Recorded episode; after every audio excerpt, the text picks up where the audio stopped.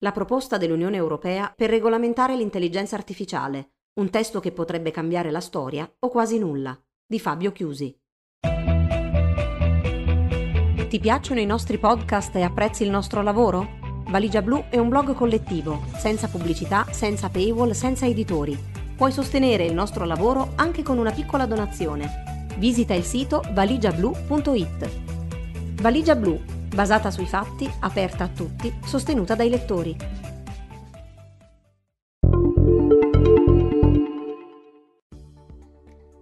È un documento straordinariamente ambizioso, quello prodotto dalla Commissione europea, per creare un primo storico quadro normativo di riferimento per l'intelligenza artificiale, AI. Un tentativo senza precedenti che l'Europa ha consapevolmente inteso non solo come strumento per regolare un insieme di tecnologie sempre più presenti e invasive nelle vite quotidiane di milioni di persone nel continente, ma anche, forse soprattutto, come strumento geopolitico, per marcare una distanza dall'AI usata per il controllo sociale sul modello cinese e dalla retorica dell'innovazione privata ad ogni costo secondo quello statunitense. Con la sua proposta al Parlamento europeo e al Consiglio europeo, d'ora in avanti la proposta, l'Unione europea intende dunque porsi come modello a livello globale, con l'obiettivo dichiarato, qui sta l'ambizione, di realizzare una AI degna di fiducia, Trustworthy AI. Coniugando al meglio una difficile leadership internazionale nello sviluppo e adozione di sistemi a base di AI con il rispetto dei diritti umani e delle libertà fondamentali, e stabilendo così un insieme armonico, harmonized, di regole valido in tutto il mercato interno dell'Unione Europea, così che se ne possa continuare a garantire il corretto funzionamento. L'amministrazione von der Leyen, al suo insediamento, l'aveva in un impossibile slancio di entusiasmo promesso nei primi cento giorni, ma il fatto che produrre un testo dettagliato abbia richiesto molto più tempo non è necessariamente un male. Anzi, nel frattempo, infatti, l'Unione Europea ha cominciato a incentivare un sano e lungimirante dibattito sulle tante incognite che si accompagnano all'adozione, fortunatamente sempre meno acritica, di tecnologie di intelligenza artificiale nelle nostre società. Il white paper, pubblicato il 19 febbraio 2020, il tronco da cui si dipartono i tanti rami della proposta di regolamentazione attuale, è stato per esempio sottoposto a consultazione pubblica fino a giugno dello scorso anno, ottenendo 1215 contributi dai diversi portatori di interesse. E dal 2018 la Commissione si è anche servita di un panel di 52 esperti, l'High Level Expert Group on AI, per implementare la propria strategia sull'AI. Ma anche il Parlamento dell'Unione Europea e il Consiglio europeo, oltre al garante europeo per la privacy, si sono ripetutamente espressi in materia di regolamentazione dell'AI, consentendo di complicare e rendere più sofisticato uno scenario che rischia altrimenti, nelle mani della sola Commissione, di vedere la priorità del business travolgere quelle dei cittadini, a partire dai loro diritti di base. Perché è vero, e come ha detto la vicepresidente Margrethe Vestager, non c'è posto per la sorveglianza di massa in Europa, ma è altrettanto vero che per molto tempo, e anche nel testo che stiamo per analizzare qua e là, i vertici del governo dell'Unione Europea sono stati molto più espliciti nel promuovere l'idea che sia indispensabile adottare strumenti di AI in ogni ambito dell'attività umana, per realizzarne i molteplici benefici, che non mancavano mai di elencare, piuttosto che nel mostrare preoccupazione e di conseguenza intervenire contro i rischi sempre più di frequente documentati dalla cronaca e dagli studiosi del settore. Parallelamente, tuttavia, è emersa con sempre maggiore chiarezza anche la necessità di proteggere le società democratiche dai problemi causati dall'AI. Ed è a questo secondo corno del dilemma che si rivolge la proposta di regolamentazione presentata il 21 aprile, le cui 107 pagine, più 16 di allegati, sono in buona parte dedicate proprio a definire, comprendere e regolamentare i diversi rischi presentati dai sistemi a base di intelligenza artificiale. La proposta è ancora in bozza e dovrà essere discussa dal Parlamento e dal Consiglio europeo. Va ad aggiungersi ad altre norme dell'Unione Europea, il GDPR e la Law Enforcement Directive, per esempio, e si integra, modificandole, a norme di settore, Machinery Directive, General Product Safety Directive i cui aggiornamenti sono a loro volta in fase di definizione. La proposta è stata anche sottoposta ad una valutazione d'impatto, Impact Assessment, realizzata e poi licenziata con parere positivo dal Regulatory Scrutiny Board, prima di venire finalizzata nel draft attuale. L'impianto di fondo, innovazione ma a misura di diritti. Ma come si promuove lo sviluppo, l'uso e l'adozione di sistemi di AI nel mercato interno, garantendo al contempo un alto livello di protezione degli interessi pubblici come per esempio salute, sicurezza e protezione dei diritti fondamentali? Come si regola un settore così invasivo anche in Europa, nelle vite e nei diritti delle persone, dalla sanità al welfare, dalla giustizia al policing, limitando insieme le regole ai requisiti minimi necessari a far fronte ai rischi e ai problemi collegati alle AI, senza interferire indebitamente nello sviluppo e nell'adozione di AI in Europa. E come si coniugano i diritti con la promessa di assicurare il libero scambio di beni e servizi a base di AI e dunque impedire agli Stati membri di porre restrizioni a sviluppo, marketing e uso di sistemi di AI a meno che non siano esplicitamente autorizzati dalla proposta. L'approccio dell'Unione Europea è sistematico e parte dalle fondamenta.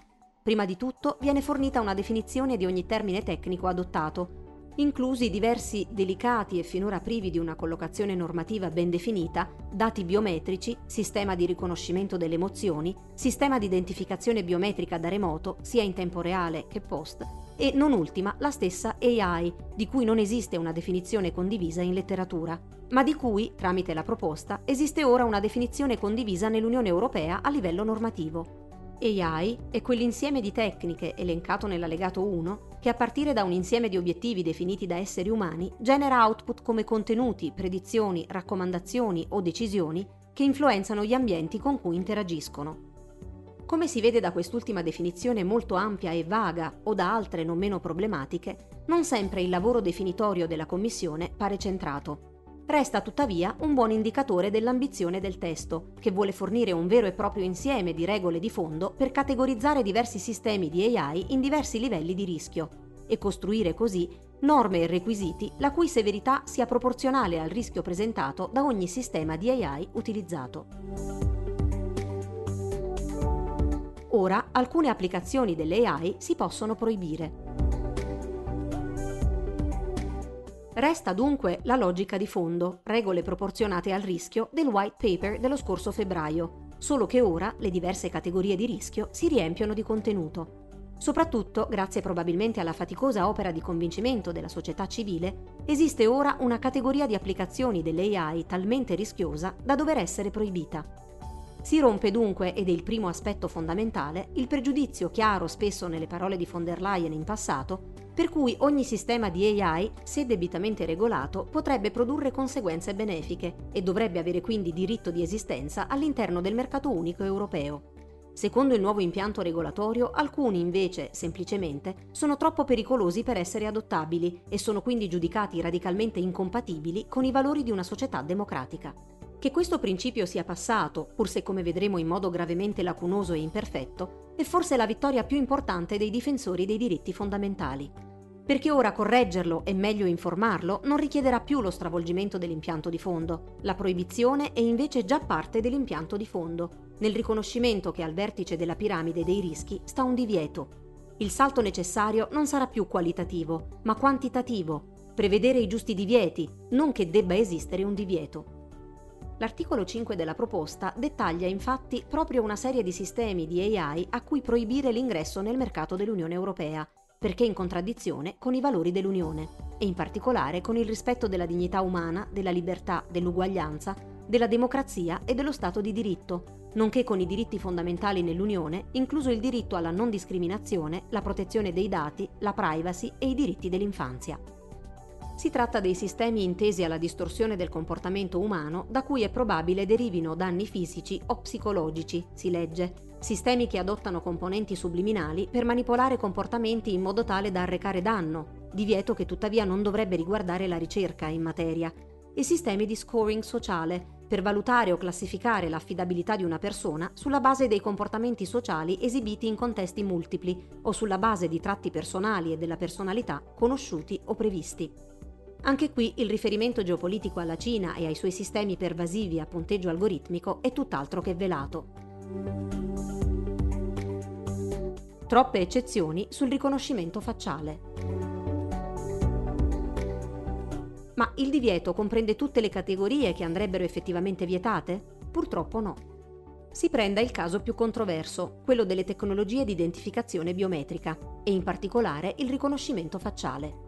Se usato da remoto in tempo reale, in luoghi pubblici e dalle forze dell'ordine, deve essere anch'esso vietato, secondo l'articolo 5. In sostanza, la polizia non dovrebbe, in linea generale, poter usare strumenti che identificano volti in una folla, per esempio in un evento sportivo o una protesta, e li confrontino in tempo reale con i database a loro disposizione. O almeno così sembrerebbe, perché subito dopo la norma cominciano le eccezioni, e sono ampie, troppo ampie. Le forze dell'ordine possono infatti comunque usare sistemi di riconoscimento biometrico da remoto in luoghi pubblici qualora sia strettamente necessario. 1 per trovare potenziali vittime per un crimine, ammesso la ricerca sia essere targeted o su specifiche potenziali vittime, compresi bambini scomparsi. 2. Per affrontare alcune minacce sostanziali e imminenti all'incolumità personale, per esempio per attacco terroristico. 3. Per il riconoscimento, la localizzazione, l'identificazione o la conduzione di indagini contro colpevoli e sospetti per crimini che comportino una pena detentiva per un minimo di tre anni. Serve in ogni caso che una legge nazionale ne autorizzi l'utilizzo, oltre a espressa e specifica autorizzazione di un'autorità giudiziaria o di un'autorità amministrativa indipendente di uno Stato membro, in via di principio ottenuta prima dell'uso, per verificare proporzionalità, necessità e applicazione in uno dei casi previsti, a meno che, ed è un grosso caveat, non ci si trovi in situazioni d'emergenza, in cui l'adozione può avvenire senza autorizzazione giudiziaria. Insomma, anche senza addentrarsi troppo nei commi, si comprende che il divieto fa acqua da tutte le parti. Non solo, il divieto, anche così labile, viene stabilito solo per gli usi da parte delle forze dell'ordine. Come non hanno mancato di notare diverse organizzazioni della società civile, niente di tutto ciò vale per i sistemi di riconoscimento biometrico utilizzati da privati o perfino da altri rami dell'attività governativa. Visto il proliferare di questi sistemi in ogni ambito della vita pubblica e non, e visto l'accumularsi di prove circa loro abusi ed esiti discriminatori, sorprende una posizione tanto debole della Commissione in materia. Sembrano insomma essere state per lo più inascoltate le voci della società civile, degli accademici, delle migliaia di firmatari della petizione Reclaim Your Face, nonché il parere del garante europeo e DPS, che infatti non ha tardato a farsi sentire, ribadendo a poche ore dall'emanazione del testo di essere favorevole ad una moratoria vera e propria su tali strumenti. E diventa difficile per la Commissione reclamare un primato globale in materia, quando diverse amministrazioni locali negli Stati Uniti hanno già cominciato a mettere in atto divieti ben più severi ed estesi. I sistemi di AI ad alto rischio, condizioni e problemi. Il gradino immediatamente sottostante ai sistemi da proibire nella piramide dell'Unione Europea dei rischi dell'AI spetta ai sistemi di AI ad alto rischio.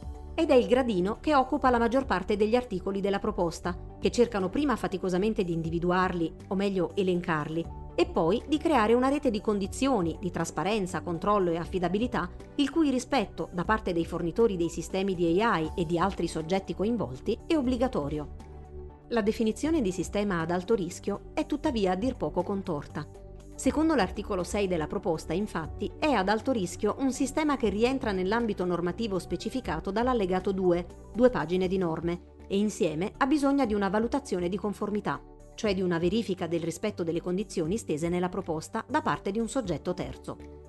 Una definizione in parte vaga e in parte circolare, che sostituisce criteri ben precisi per individuare le caratteristiche generali di un sistema ad alto rischio con una lista, stilata nell'allegato 3, di applicazioni concrete dell'AI, definite, o meglio assunte, essere ad alto rischio. E anche quando ci sia un timido tentativo di entrare più nel dettaglio, come per i sistemi di AI standalone, non si sfugge dalla circolarità della definizione. È appropriato, si legge, classificare ad alto rischio i sistemi che alla luce del loro scopo dichiarato pongono un alto rischio di danni alla salute, la sicurezza o i diritti fondamentali delle persone. È insomma ad alto rischio ciò che è ad alto rischio. Più utile è la nota, subito successiva, che bisogna prendere in considerazione la severità del possibile danno e la probabilità del suo verificarsi, o l'articolo 7.2, che raccomanda, per aggiornare la lista dei sistemi ad alto rischio, di valutarne in primis lo scopo dichiarato, 2 l'utilizzo, 3 danni già prodotti, 4 danni potenziali, 5 possibilità o meno delle persone di sottrarvisi o loro dipendenza dai risultati prodotti dal sistema senza opt-out, 6 danni a categorie vulnerabili, 7 reversibilità del danno, 8 reale possibilità di appellarsi alle decisioni del sistema secondo la normativa Unione Europea. Ma è troppo poco, specie considerando che si tratta del concetto fondamentale che regge l'intero impianto della proposta. Bisogna dunque affidarsi alla lista dell'allegato 3 per capire cosa intenda la Commissione per sistemi di AI ad alto rischio. Le infrastrutture informatiche critiche, il cui malfunzionamento può mettere a repentaglio la salute delle persone e dell'economia. Il riconoscimento biometrico da remoto, sia real time, in tempo reale, che post, a elaborazione in un momento successivo, che è dunque in generale permesso, come detto, al di fuori del contesto delle forze dell'ordine, ammesso rispetti le condizioni previste. Sistemi in ambito educativo per valutare test, determinare l'accesso a una struttura scolastica o formativa. Sistemi per il reclutamento e la selezione del personale, decidere promozioni o licenziamenti, stabilire compiti o per il monitoraggio e la valutazione sul posto di lavoro. Sistemi di scoring e affidabilità creditizia, che potrebbero condurre a forme di discriminazione di persone o gruppi e perpetuare dinamiche discriminatorie già esistenti sistemi di AI usati dalle forze dell'ordine per riconoscere deepfakes, manipolazioni realistiche di video a base di deep learning, lo stato emotivo di una persona, sistemi per cui la società civile aveva chiesto invece in blocco un divieto, o l'affidabilità di una prova all'interno di un processo penale. In questi casi, accuratezza, affidabilità e trasparenza diventano particolarmente importanti per evitare impatti negativi. Ma anche qui si applica un caveat piuttosto pesante Sistemi di AI specificatamente intesi per un utilizzo all'interno di procedure amministrative da autorità doganali o amministrative, si legge, non dovrebbero essere considerate ad alto rischio. Una posizione quantomeno singolare, visto il disastro scatenato su migliaia di famiglie già vulnerabili da un algoritmo di riconoscimento delle frodi fiscali in Olanda sistemi di AI usati in contesti di controllo ai confini e gestione dei flussi in ingresso in un Paese membro, compresi sistemi che riconoscono lo stato emotivo e che sono, come già raccontato su Valigia Blu, estremamente invasivi, nonché basati su pseudoscienza. Sistemi applicati in ambito giudiziario a supporto delle decisioni delle autorità giudiziarie, a meno che non si tratti di attività di mero supporto amministrativo. Anche qui, come si vede, ci sono diverse scappatoie, tra maglie già piuttosto larghe e che includono anche sistemi, come quelli per il riconoscimento emotivo, per cui sarebbe legittimo sostenere l'opportunità di un divieto più che di condizioni di utilizzo. Ma quali sono le condizioni a cui deve sottostare uno qualunque dei sistemi individuati come ad alto rischio dalla proposta per avere accesso al mercato unico europeo? Tra le principali figurano l'uso di dati di alta qualità per addestramento, valutazione e test del sistema, la redazione di una serie di documenti tecnici e istruzioni per l'uso. Tali istruzioni, dice l'articolo 13.3, devono precisare l'obiettivo dichiarato del sistema, il livello di robustezza, accuratezza e cybersicurezza fornito, ogni circostanza nota o prevedibile in cui dall'uso possa derivare danno ai diritti fondamentali, quali misure di controllo umano sono previste, il ciclo di vita previsto del prodotto o servizio mantenere un'attività di documentazione del funzionamento del sistema per tutto il suo ciclo di vita e includendo informazioni circa le caratteristiche generali, dotazione e limiti del sistema, algoritmi, dati, addestramento, fase di test e processi di validazione usati, così come la documentazione circa il sistema di gestione del rischio utilizzato, Va inoltre registrata ogni attività compiuta tramite il sistema e tali log devono contenere, nel caso dei sistemi di identificazione biometrica, A. data e ora di inizio e fine di ogni utilizzo, B. database di riferimento, C. dati di input, D. riferimenti delle persone responsabili della verifica dei risultati prodotti. Requisiti di trasparenza all'utente, che deve essere in grado di comprenderne il funzionamento per poterlo usare correttamente e deve essere esplicitamente informato circa rischi e pericoli per i diritti fondamentali derivanti dall'uso del sistema. Supervisione umana, inclusa la possibilità per i supervisori umani di decidere che un sistema ad alto rischio non debba essere usato o che ne debba essere ignorato o rovesciato un risultato. Come si nota facilmente, è questa la parte più dettagliata del testo, e le pagine seguenti non sono da meno, stabilendo obblighi precisi per tutte le tipologie di soggetti a vario titolo coinvolti nella gestione dei sistemi di AI, fornitori, distributori, importatori e sì, perfino gli utenti stessi, a cui viene chiesto di usarli secondo le istruzioni, monitorarne il funzionamento durante l'uso e perfino mantenere i log delle attività compiute tramite il sistema, qualora possibile. Ma funzionerà? Il dettaglio lascia però presto il posto ad una certa confusione quando si passa ai meccanismi per garantire che l'impianto normativo così definito per i sistemi ad alto rischio venga poi effettivamente utilizzato, a partire dalla già citata valutazione di conformità, una sorta di analisi di impatto delle conseguenze derivanti dall'uso di un sistema ad alto rischio, da compiersi prima che venga effettivamente utilizzato. Anche su questo aspetto, centrale, la proposta presenta un testo a dir poco oscuro. Si veda il dettato dell'articolo 43. La sostanza, a quanto si comprende, è che per tutti i sistemi di AI definiti ad alto rischio nella lista precedentemente vista, vale una procedura di controllo interna. Deve essere chi realizza il sistema di AI, in sostanza, a garantire che il suo funzionamento sia compatibile con le regole previste dalla proposta e sia dunque ammissibile nel mercato europeo. Spetta infatti ai fornitori di sistemi di AI stendere dichiarazione di conformità alle regole Unione Europea e affiggere in modo visibile, leggibile e indelebile, recita l'articolo 49, un marchio CE ai sistemi ad alto rischio che siano conformi. Per il solo riconoscimento biometrico da remoto, al contrario, serve l'intervento di un organo terzo, Notified Body, anche qui con alcuni caveat contenuti negli articoli 40 e 41. La procedura andrebbe poi ripetuta ogni volta che un sistema muti in modo significativo o venga utilizzato per uno scopo diverso da quello originario, anche con questo intervento minimale, in sette categorie di sistemi ad alto rischio su otto avviene internamente, si crea comunque una pletora di soggetti il cui coinvolgimento coordinato e coerente è indispensabile per l'effettiva applicazione della proposta. Secondo l'articolo 30, infatti, ogni Stato membro deve individuare una Notifying Authority, responsabile della preparazione ed esecuzione delle procedure necessarie a valutare la conformità di un sistema AI ad alto rischio alle presenti regole. Tale autorità dovrà operare secondo oggettività e imparzialità, non avere conflitti di interesse, non fornire servizi consulenziali su base concorrenziale o commerciale e salvaguardare la confidenzialità delle informazioni trattate. Non solo, L'articolo 33 dettaglia le caratteristiche e i requisiti dei Notified Bodies, ossia dei soggetti che dovranno verificare la conformità di un sistema biometrico con le regole dell'Unione Europea, anche di questi si dice che dovranno disporre in modo permanente di sufficiente personale amministrativo, tecnico e scientifico dotato di expertise e conoscenze in materia di tecnologie di AI, nonché giuridiche sulla proposta stessa. Potrebbe essere non banale soddisfare questa condizione, visto che uno dei principali annosi problemi del mercato delle AI è proprio la scarsità di competenze in materia. È poi previsto anche il coinvolgimento delle autorità di sorveglianza del mercato, che possono peraltro, seguendo l'ennesima eccezione, autorizzare l'ingresso nel mercato di un sistema AI ad alto rischio anche in assenza di una valutazione di conformità, nel caso ritenessero che quel sistema rispetti i requisiti della proposta. Questo deve però valere solo per un limitato periodo temporale, al termine del quale deve essere comunque presentata la valutazione di conformità. Dettaglio non di poco conto in termini di trasparenza. Tali autorità hanno, quando necessario, dice l'articolo 64, accesso anche al codice sorgente del sistema di AI ad alto rischio considerato. Altre novità. Il Board europeo sull'AI e un registro dei sistemi ad alto rischio.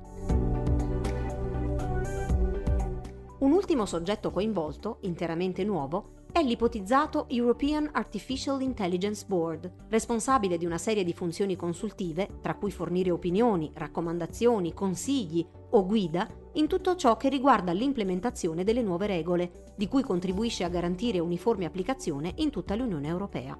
Composto dalle autorità di supervisione nazionale e dall'European Data Protection Supervisor, e DPS, è presieduto dalla Commissione e tra le funzioni più utili figura forse quella di documentare e condividere best practices sull'effettivo uso di sistemi di AI.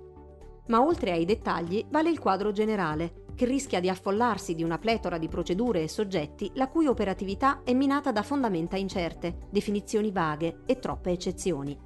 Del resto, l'intera proposta si regge sulla possibilità di riconoscere il livello di rischio di un sistema di AI, e non è una differenza solo formale, tutt'altro. Per i sistemi a livello moderato o basso, infatti, non vale alcuna delle condizioni finora stabilite.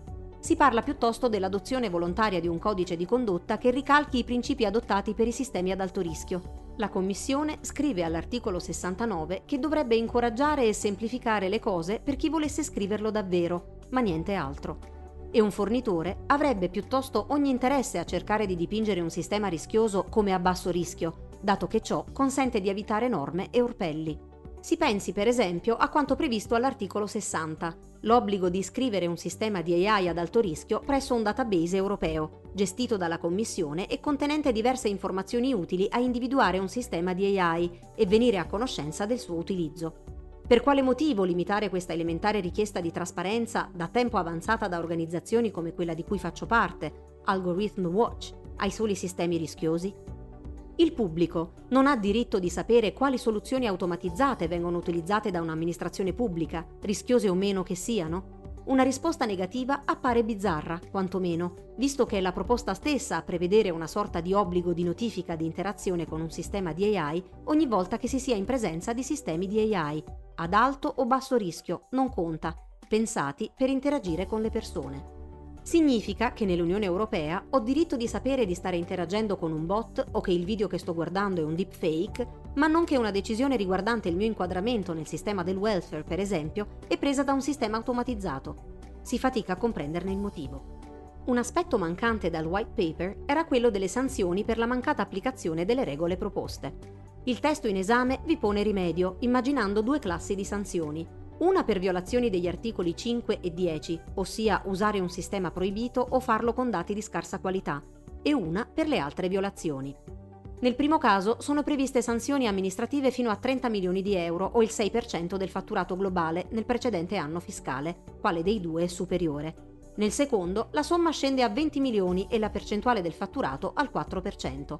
Ma anche qui la norma precisa che in realtà la decisione ultima in materia spetta ai singoli Stati e anche questo apre dei margini di ambiguità.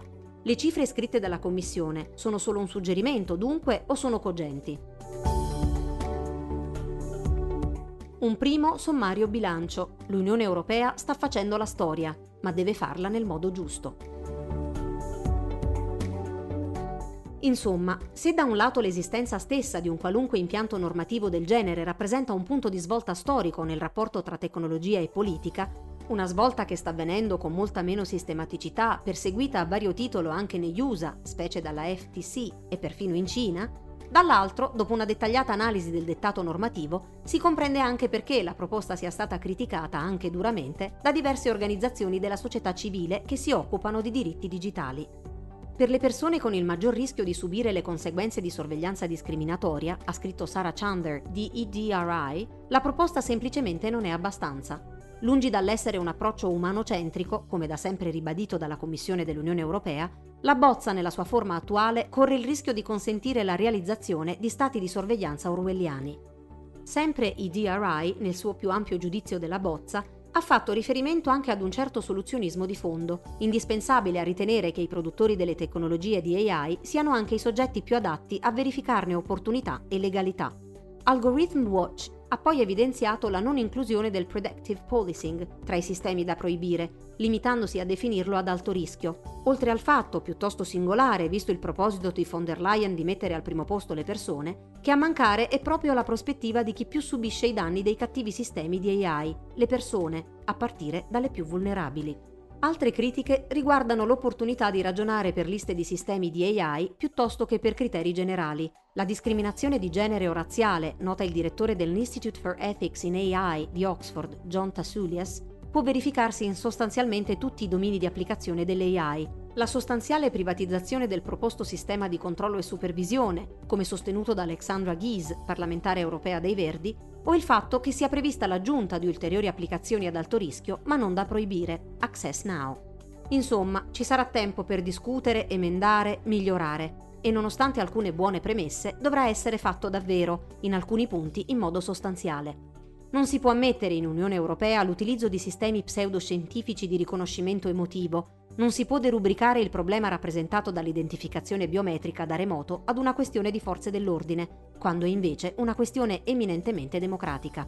E non si può creare un sistema di enforcement delle norme di cui permane il sospetto sia più facile identificare le scappatoie che il rigore. Ma pur con tutti i dubbi e le mancanze del caso, non si può che accogliere il tentativo dell'Unione Europea con favore. Vista la loro pervasività anche nella società europea, un quadro di regole serio e ragionato per le applicazioni dell'AI è oramai effettivamente indispensabile. La sfida è fare in modo rappresenti un modello virtuoso per il resto del mondo, in un frangente storico in cui tutte le regole della nostra convivenza digitale sono in fase di ridiscussione profonda, troppo spesso a detrimento dei diritti e delle libertà di tutti.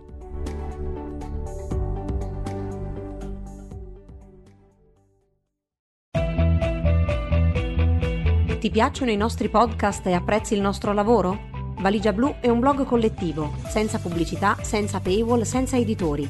Puoi sostenere il nostro lavoro anche con una piccola donazione. Visita il sito valigiablu.it. Valigia Blu, basata sui fatti, aperta a tutti, sostenuta dai lettori.